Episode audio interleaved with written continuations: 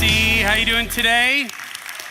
Man, it's good to see you. It's good to hear you here at the Victorville campus. I want to welcome you joining us in Apple Valley today. It was a privilege to get to be with you last weekend and get to host. And with our Hesperia campus, I'll be there in a couple weeks.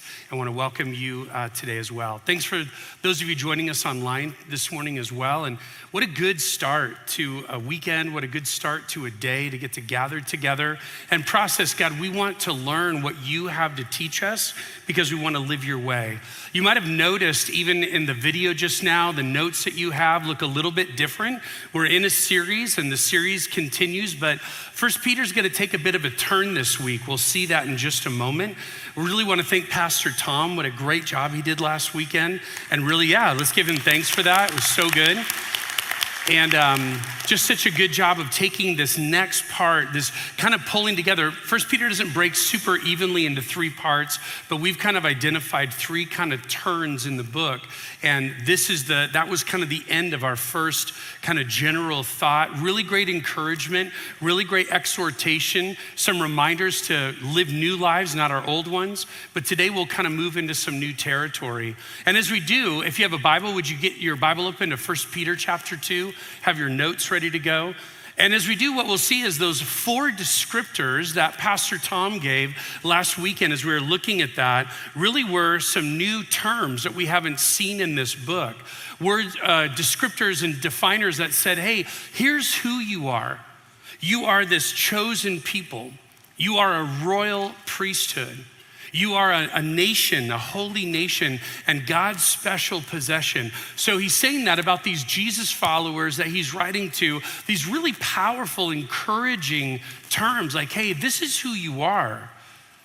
But what we're going to see in our passage today, in the very same chapter, chapter two, he's going to remind them of what he's been telling them all along that they are foreigners and exiles. So he's going to say, This is who you are. There's no doubt about it. And they relate really to the citizenship that you have. But in the meantime, this is how those live out. This is how those play out when we are living in a world that's not our home. And so when you go back to Peter's premise for this book, the fact that he was wanting to remind us of whose we are, he was reminding, wanting to remind us of where our citizenship is at. He's wanting to remind us of who our allegiance is primarily due. And those realities of suffering for doing good, of advancing Jesus' mission, of that of being encouraged to continue to hold on to hope. Man, those are really important in the first century. They're equally important in the 21st. And so I'm excited of just being able to look in this letter that has so many good things for us. And I'll tell you that as, as true as those, as those four statements were that we looked at last weekend, are also true of our present reality as foreigners and aliens, as ex- exiles. And as we look at that, I just want to remind you that as we look at this passage today, we're going to see very clearly from our King directives of how we're to live in a world that we're not of. And I want to remind you if your main grid of how you see life is by living, well, that's not fair, or if your grid is based on what keeps you comfortable, or if your grid is simply, I, I want my rights, you're going to be frustrated with this passage today, just shooting it over the bow.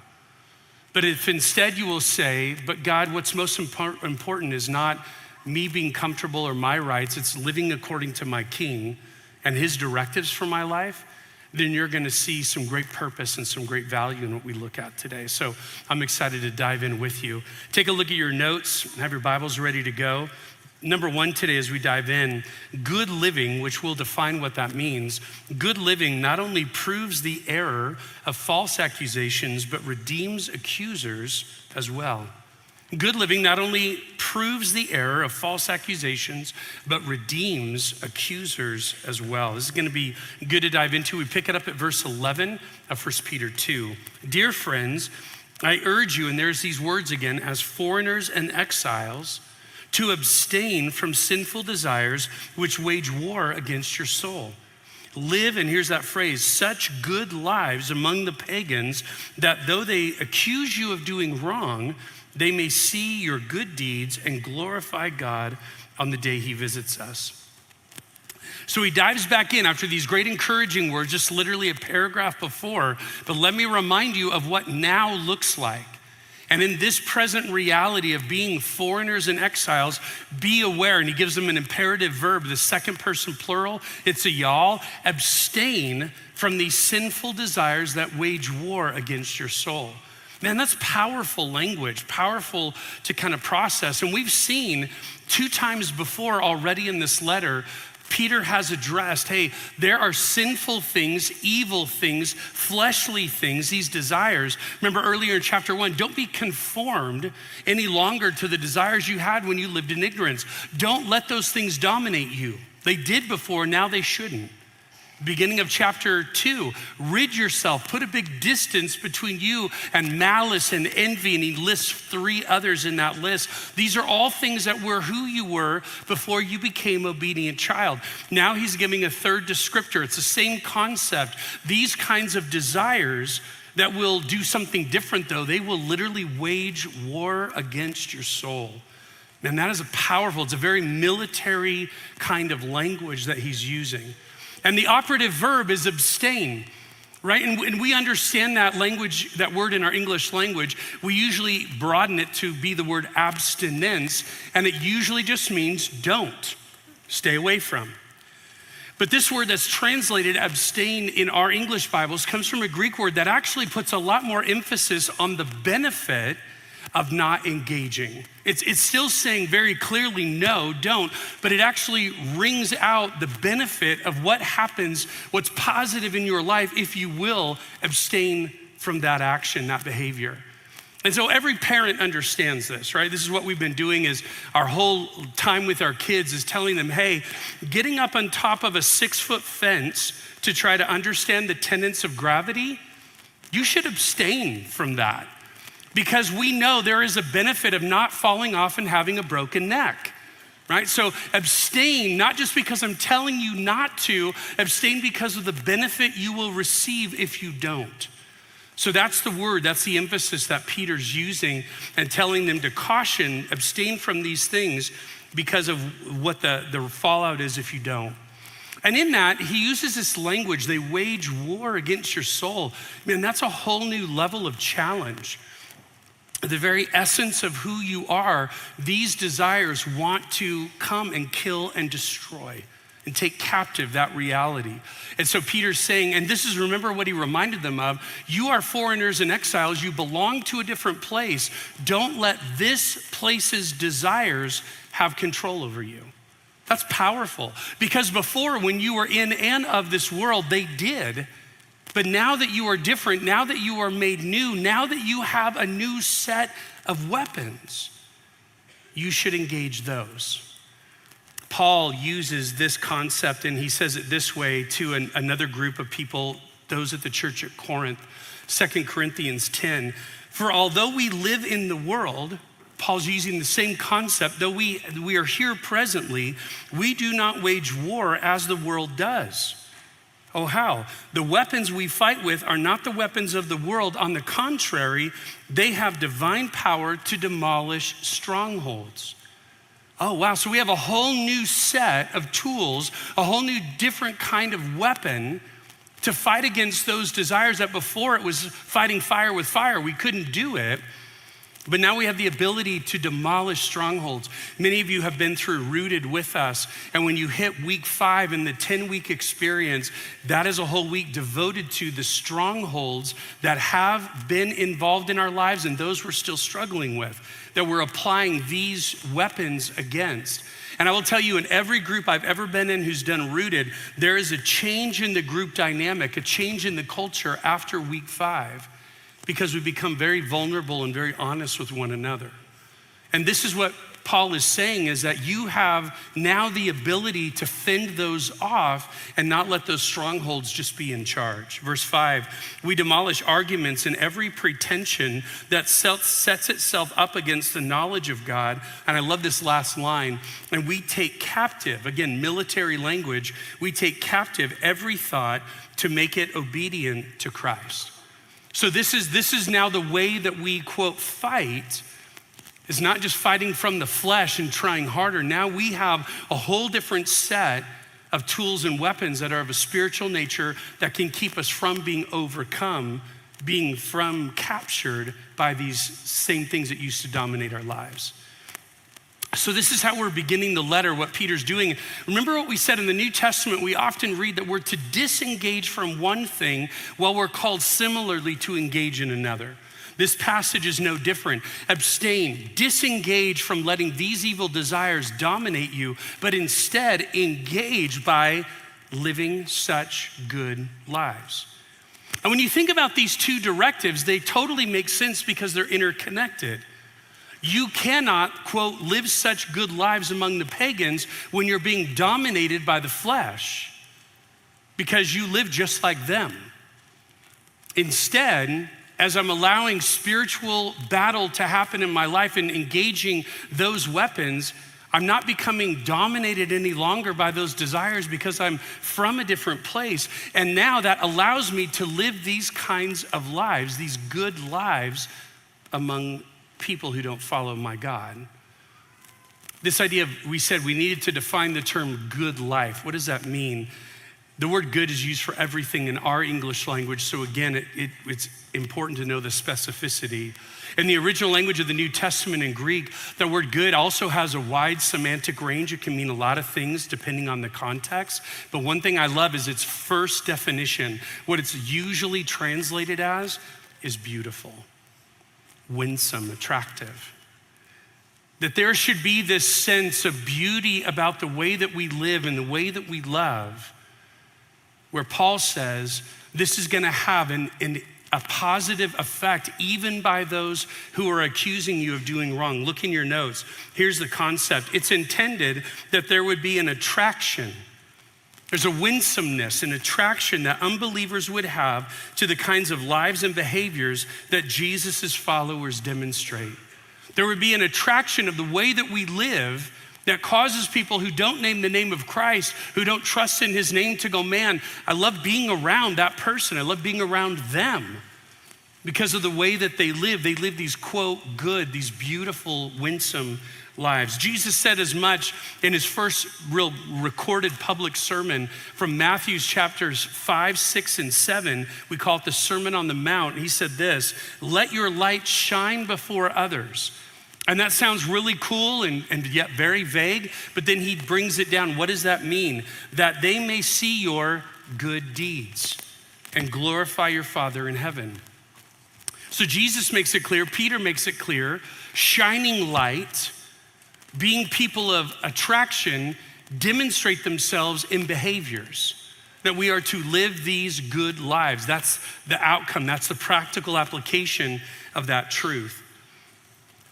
And then we talk about the word pagans, by the way. We have to define that because a lot of times the people in my Christian circles will use that in a very derogatory way. Let me just say what the word means. In the first century, most religions related to and called upon a variety of gods, the Greek pantheon of gods, for instance. And so there was God of the hills, God of the river, God of the sun. They just had these multitude of gods they were constantly trying to appease. That's the most basic understanding of the word pagans. And, and therefore, there would be a contrast between Jesus' followers because they would say, We don't believe there's a host of gods, little g gods. We believe there is one big G God and he came in the presence in the form of man as Jesus to redeem us. It's in Jesus that we place our trust and in him alone. So what Peter's saying is is that the way that you live and watch this not in isolation, not just in a holy huddle, but the way you live among the pagans is going to have a profound impact. And that's the last phrase of this, of this verse that we look at that I think is so cool. Oh, by the way, let me, before we get there, Remember, we said that the pagans are accusing them of doing wrong. And that's important for us to know. What were the Christians doing that other people would accuse them of doing wrong? And why Peter says you need to do just the opposite do what's good, meaning do good, and, and then those who accuse you of wrong won't have anything to say. Well, in the first century, there are actually three types of things that non Christians would accuse followers of Jesus of. Historians and commentary writers will note three general ones. One is this, you won't even believe it. One is that of being atheists. They accused Christians of being atheists. And it kind of goes in reason with what we just said. Pagans worshiped a host of gods, little g gods, and they couldn't compute someone who would only worship one God and say that that God was over everything else. They had no category for that because they had all these myriad of gods that they would worship. So they actually said Jesus followers are atheists because they only worship one God. The next one's really connected to that. What would these people who worship this host of gods do? Is they would create little trinkets and little images of those gods, take them back home, and have something very tactile to give their worship to. So, anytime that Christians came into environments that said, no, there's not a host of gods, that also meant, and all your little trinkety images, those make no sense at all. And as people started converting to Christianity, they believed that. They threw their trinkets out. They weren't buying anymore. And as a result, those who made money off religion were getting really mad. You're affecting my bottom line. Shut up. You know, I don't want to hear it. So that was another thing they were be- being accused of. The third one is fascinating too. They were being accused of being political conspirators. Why? Well, what was the chant through all the Roman Empire was simply this Caesar is Lord. And what do we read so many times, especially in Paul's letters? No, Jesus is Lord. It wasn't just ascribing honor to the Roman emperor, it was ascribing godlike worship. And, he, and that was very much the case, emperor worship. And Christians couldn't do that. So Christians would say, no, no, it's not Caesar as Lord. Caesar has a role, he has a function, but he's not a God. There's only one. His name is Jesus, and he indeed is Lord. So these were the kinds of things that Christians were being accused of by these pagans that they were frustrated that were frustrating them. But back to that last line, I want you to see this. What was going to happen when they would live such good lives among these people who were accusing them of doing wrong that they would glorify God on the day he visits us? That they would glorify God on the day he visits us. Here's what's what Peter is after. Here's more importantly what God is after. He's after the salvation of sinful people. He is after lost people becoming found. Even if they are the ones accusing you of doing wrong, they need Jesus, obviously, and your ability to live that life in front of them is going to be influential, it's going to be winsome. You are sowing the seeds of the gospel based on these good lives you're living in their presence. And, and you saw that even in the verse that we looked at that Jesus said in Matthew 6 or Matthew 5 that they would glorify your Father. So God is always about this idea. He lives for mission and wants to see people come to know Christ. Praise God because He wanted that for you too. And so many of you have responded to that reality. God isn't done adopting sons and daughters. And those he wants to adopt are often those who, in your life, in your oikos, seem furthest away from the gospel, are even accusing you of doing wrong. So God says, don't begin to put this idea up that they're the enemy. They might be under his control, but they're not it. They're pawns in the game. The reality is, is God is still after them. So we see some initial thoughts. We see this idea of being persecuted by people who would accuse you of doing wrong. This is just the beginning of this idea as we move further into the chapter. Let's continue. Number two in your notes. Submitting to governing authorities is one example of doing good. Peter has just said this real general term, do good among the pagans. Now he's going to start giving examples. What does that actually mean? Besides just the nature of the word, what are examples of, quote, doing good? Here's one, the first example he gives submitting to governing authorities. 1 Peter chapter 2 verse 13. Submit yourselves for the Lord's sake to every human authority, whether to the emperor as the supreme authority or to governors who are sent by him to punish those who do wrong and to commend those who do right.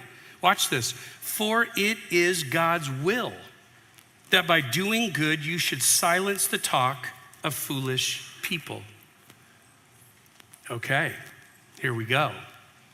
And we want to be careful. Let's understand what was Peter actually directing under the inspiration of the Holy Spirit? What's he directing followers of Jesus to do in the first century? And what's he continuing to direct them to do in the 21st? So it's important to understand a few things. First off, this word submit is how he begins again, another second person plural imperative verb, y'all are called to submit. This word submit is found six times in the book of First Peter, more than any other New Testament book except for First Corinthians, which is three times longer than this book. And anytime in scripture you see a theme pop up that many times over a short book, you got to realize this author is after something. He wants me to understand something I would have missed otherwise. So he keeps repeating himself. And this word, original language of the word submit, is to arrange yourself under. To arrange yourself under. So when we say submit, we're saying arrange your life under the leadership of governing authorities. That's, that's the idea of the concept of what's being communicated. Now, Peter uses this huge overarching net. Paul does a very similar thing in his letters when he says, submit yourselves or arrange your lives under every human authority. And then what he's going to do is he's going to start giving examples of what those are. Because you can just kind of get lost into, well, what does that mean and what does that look like? Well, let me tell you about three, is what he's going to give us over the next couple chapters. Here's three examples of the way that we submit appropriately to human authorities over us. Today we look at governing authorities. Next week we'll look at what it means in a work environment. And finally we'll look at what it looks like in marriage. So these are these concepts. He's going to throw the big net and then say, I'm going to show you three examples of the ways that you most likely interact with on a, on a consistent basis. And I want you to note something. Note that the reason that you are called, that I'm called to get our lives arranged under human authorities, isn't simply because it's the easiest way to live. It isn't because we're just pushovers and just should submit to anyone who asks us to do anything. No, what does he say twice? For it is for the Lord's sake, and it is God's will that. I want you to hear very clearly as we dive into this topic that it is because our King, not in spite of the fact, it is because our King of Kings has directed us as his followers to get under the leadership of governing authorities in our lives that we submit. He's the director, he's the one giving the directive. We're there to walk in it. And when you think of these realities of, of people that have been put over our lives, we don't submit because we do or don't agree with someone's political stance. We don't submit because they, quote, deserve our submission to their authority. We don't submit because this idea of, I agree with the laws of the land. No caveats are given about what kind of submission we ought to offer. So we see these big terms and we're trying to understand what does that look like? Now, the specific roles that Peter was giving to the first century believers, he was in a system of, of Roman rule. And in that, he, uh, he um, connects the dot to the emperor, who is literally the highest on the pecking order.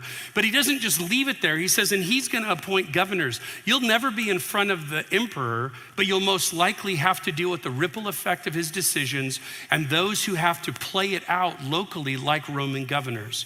So he extends the authority, the submission to authority, at the highest level and at the most local level as well. And I want you to remember a little bit of what we're talking about when we talk about the Roman Empire in the first century. Take a look at this picture. This is the spread. This is just early in the second century at the Roman height.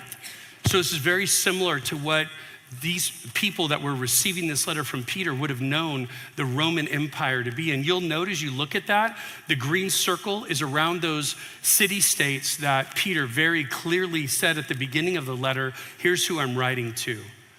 And as you look at the diagram and you look at all these places that are connected to Roman rule, you'll note every beach that Mediterranean water washed up onto was controlled by Rome. That is absolutely amazing, and even more around the, the continent into the what is our present day UK. That is powerful to consider their, the stretch of their rule. And when you consider that, you begin to process, think of all the people groups that even today live in those regions that would have then also been so diverse. Think of all the languages. Think of all the customs and traditions. Think of all the religions that were represented in that belt of domination. And Rome had a big problem on its hand. How do we keep, what was it, Pax Romana, this peace of Rome, over a group of people who are so incredibly different? And there's no doubt with Rome wanting to extend their influence, they wanted to Romanize the world. There's no doubt that laws that would have come or different decrees that would have come in these first century Christians' lives would have completely gone against their preferences. And even more so, some would have gone against the tenets, the convictions of their faith. We've already said that they expected the people to worship the emperor as a deity, as a god. Christians are like, bro, I can't do that. So then we have this reality what were they to do? And this is the group that Peter is writing to and telling them to submit. I want you to see the byproduct of living these. This is one example of this good life. The byproduct was it was going to silence the foolish talk of ignorant people. People who are again claiming Christians are living wrongly, but by how they live, in particular, how they submit to local authority, they were going to silence that talk because why? Actions always speak louder than words. Always. So Peter says, don't worry about getting into the, uh, the, the, the, marketplace and getting on one side of a debate and just trying, trying to yell at the other person to demonstrate who you are. Demonstrate whose you are by how you live. That's the point. Now, when we process these and we try to put them in some of our own terms and try to understand, some of us might be, you know what, Todd? I just, I just think Peter was kind of off on his own wagon, you know, like he had an idea and a view, but I don't think that's really supported in the rest of Scripture that other people were thinking the same thing. And I would just say, if you're thinking that, you're wrong.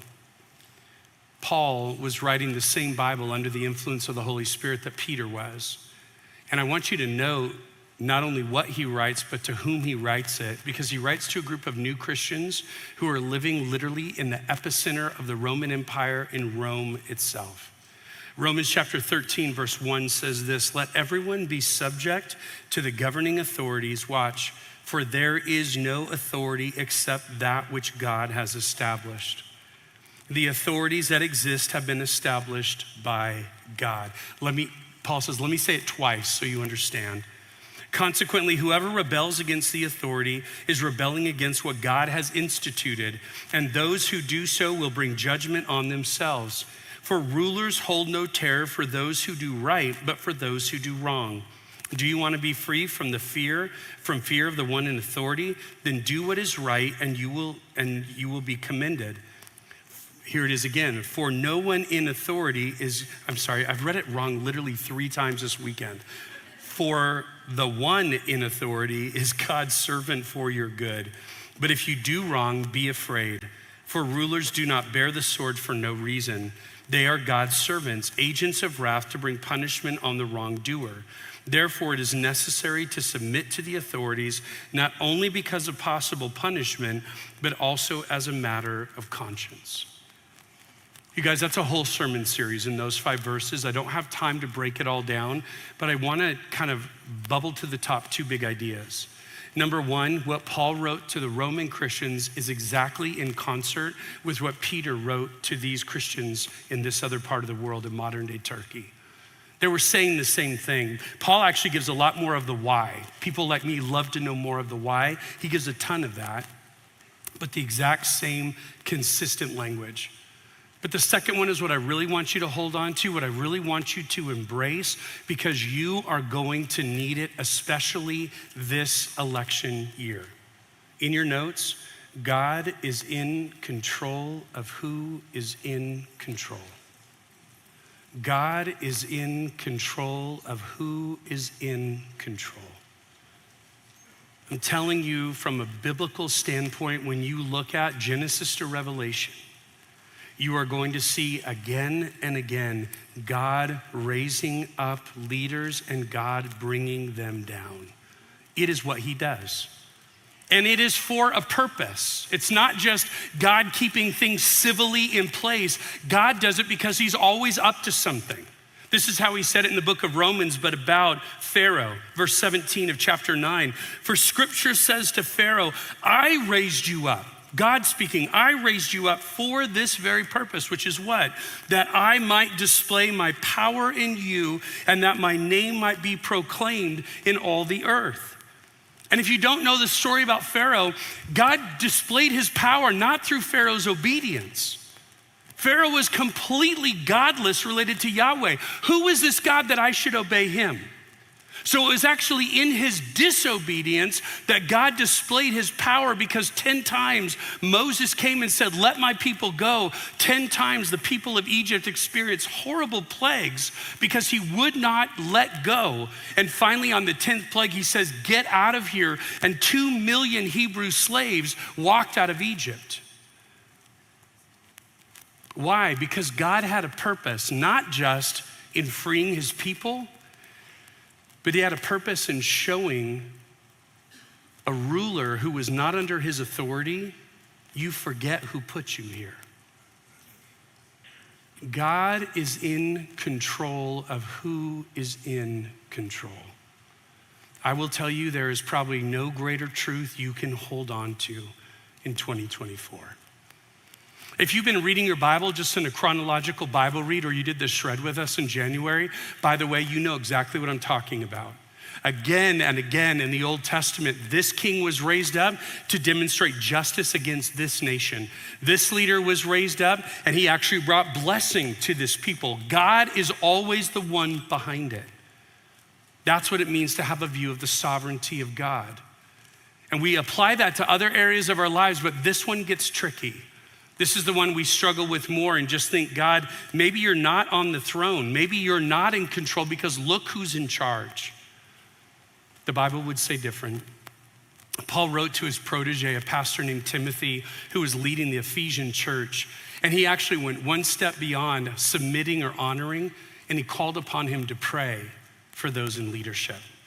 1 Timothy chapter 2, verse 1. I urge, therefore, or then, first of all, that petitions, prayers, intercession, and thanksgiving be made for all people. And he begins who the all is for kings and all those in authority, that we may live peaceful and quiet lives in all godliness and holiness. Watch, this is good and pleases God our Savior. And here's what God is after who wants all people to be saved and to come to a knowledge of the truth. You see, why do we not only live these peaceful and quiet lives? Why do we not only submit to those in authority out of obedience to our king, but God is always after something bigger, bigger than my comfort, bigger than my rights. Bigger than if I feel like this is fair. God is always after something bigger. And in this passage, He's after the biggest thing that you and I could experience people coming to know Him. God does not want anyone to fail to be saved. So, this is what God is after. And if we'll begin to see our lives, this is what I love about High Desert Church. We talk all the time about the redemptive opportunity we have in people's lives that we do life with, and they're in our oikos, in our relational world. And we talk all the time about the incredible opportunity and privilege it is to be involved. What if you began to think differently that not just the people you like in your oikos, but even those you come in contact with that are over you? Not just on an occasional basis, but the boss you work for, the person who has this kind of leadership in your development where you live, whatever it may be. God is in control of who is in control. And they're in that chair because He put them there. How can I honor them? How can I arrange my life under them? How can I pray for them? Because God's after something bigger than my comfort. God is after their salvation. This is the way we put it in your notes.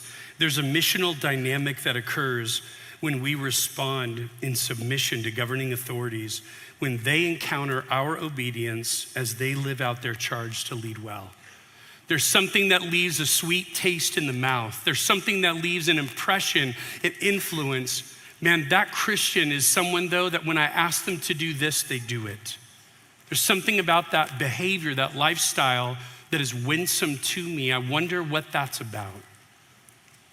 That's what this dynamic is. Now, I'm going to tell you this. We just moved into some heavy stuff for so many of us. I get that. And I also get that this topic raises a bajillion questions. Okay, Todd, you're saying that so who's ever in a governing role over my life is there because God put him there? I'm really struggling because I can't stand them. So, Todd, you're saying that I recognize I've done things that literally defy our government. And you're saying that maybe I've been in the wrong over that, that I should repent. Todd, what happens when the government or those even in other authority roles over my life call upon me to live against my Christian convictions? Is there no place for civil di- disobedience? I'm just gonna say these are all really good questions that have great merit. Many of you have known we do something almost weekly called tangible takeaways, where later in the week we'll kind of debrief and digest a little bit what was said on the weekend. We're using that very strategically this weekend. And as we sit down, we're going to talk about those three questions for sure, and we'll try to address any others that you send us. It's in your notes, it's on the screen. Just text the word question, to 64567. Let us know any question you have on this issue in particular, but it could be anything else. But we're going to devote that time to what does it look like for the Christian to submit to governing authorities. And we'll look at more. By the way, let me play one card you haven't heard me say yet. The author of the book, the human author of the book you and I are studying right now, is the same one that when before Jewish authorities was told, don't talk about this Jesus anymore, he said, not just someone, Peter said, you judge what's right if we should obey you or God. And obviously, he chose the God card. So there's more to this story than we have time to elaborate on today, but watch this week on Tangible Takeaways or send us a question so that we can uh, track the things you're wondering about. All right, we got to move on. Number three, discern and demonstrate the God directed responses we're to have towards others. Discern, understand, know what they are, and then show them, demonstrate the God directed responses we're to have toward others.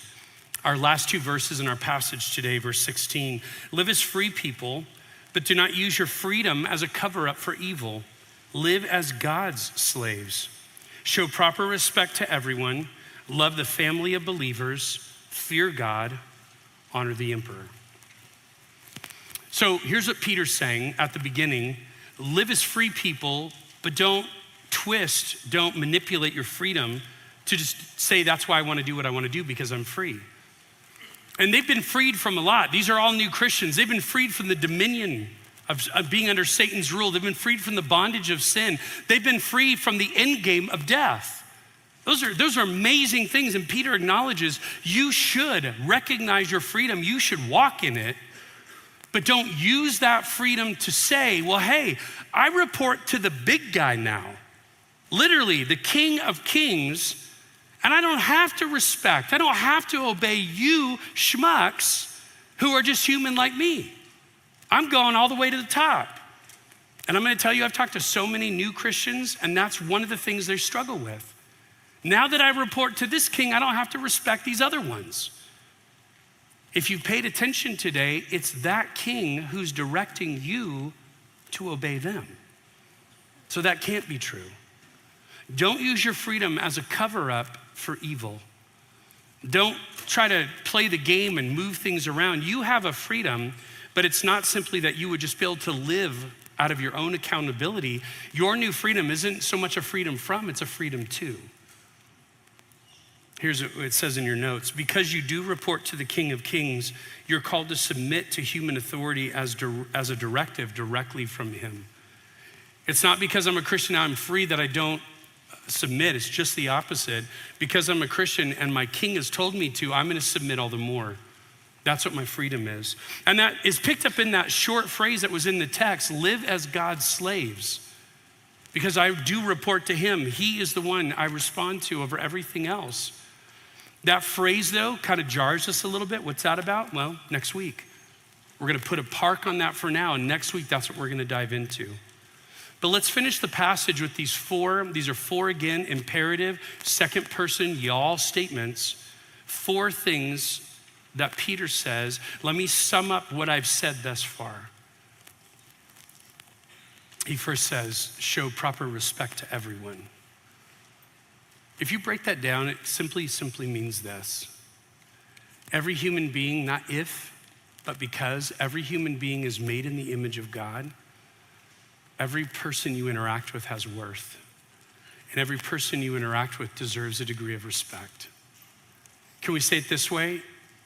It is never honoring to God when you disrespect someone else. You're never gonna honor God because you disrespected someone else. It's never pleasing to Him. Secondly, love the family of believers. It's that same word agape we looked at a couple weeks ago, that to have this selfless, sacrificial love. That's how I'm supposed to give myself away to my brothers and sisters, those in the family of God. Third, fear God. We also talked about that in this section as well, in, the, in this book study. Fearing God is a powerful concept because it, it includes drawing close, like, man, this God is awesome. I want to know him more, but also being aware of his holiness, pulling back. And it's living in the tension of both. That's what a good fear of the Lord is. I recognize I'm drawn to this God, but I recognize I don't belong near this God outside of what Jesus has done for me. So, this reverential awe. And then finally, honor the emperor. That word honor means to uh, to place value upon. Ascribe value to this one who is in this high role of leadership. Now, I've got all four up on the screen. I just want you to, they're in your notes as well. I just want you to process something. I want you to think about those four qualities, and I want to ask yourself a reflective question How well did you do in those four years ago? I got to tell you, this is the most powerful part of my study getting ready for today. God, I failed at all of those numerous times in 2020. And I don't bring that up to shame you, I don't bring that up to shame me, but here's why I do bring it up. I think the mark of a maturing Christian is we don't keep making the same mistakes. We don't keep failing in the same things. We don't keep sinning in the same actions. But we say, God, I'm gonna grow. And I'm gonna challenge you, I'm gonna challenge me. If you will keep these four, we mentioned this other statement God's in control of who's in control, and you'll keep these four as markers. God, how am I doing? Showing respect to people, no matter how much they disagree with me. How am I doing at loving my brothers and sisters? How am I doing at having a righteous fear of who you are? How am I doing at honoring those in charge?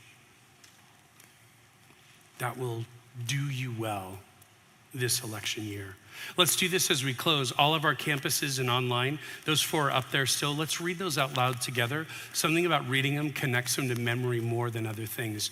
Read it with me. One, two, three. Show proper respect to everyone love the family of believers, fear God, honor the emperor. Let's pray. Father God, we come before you today and we appreciate all this, uh, just even these last four commands. God, we appreciate how much we failed in those, so many of us, in this uh, year of crisis that we experienced four years ago. And God, I thank you that you are a God of redemption.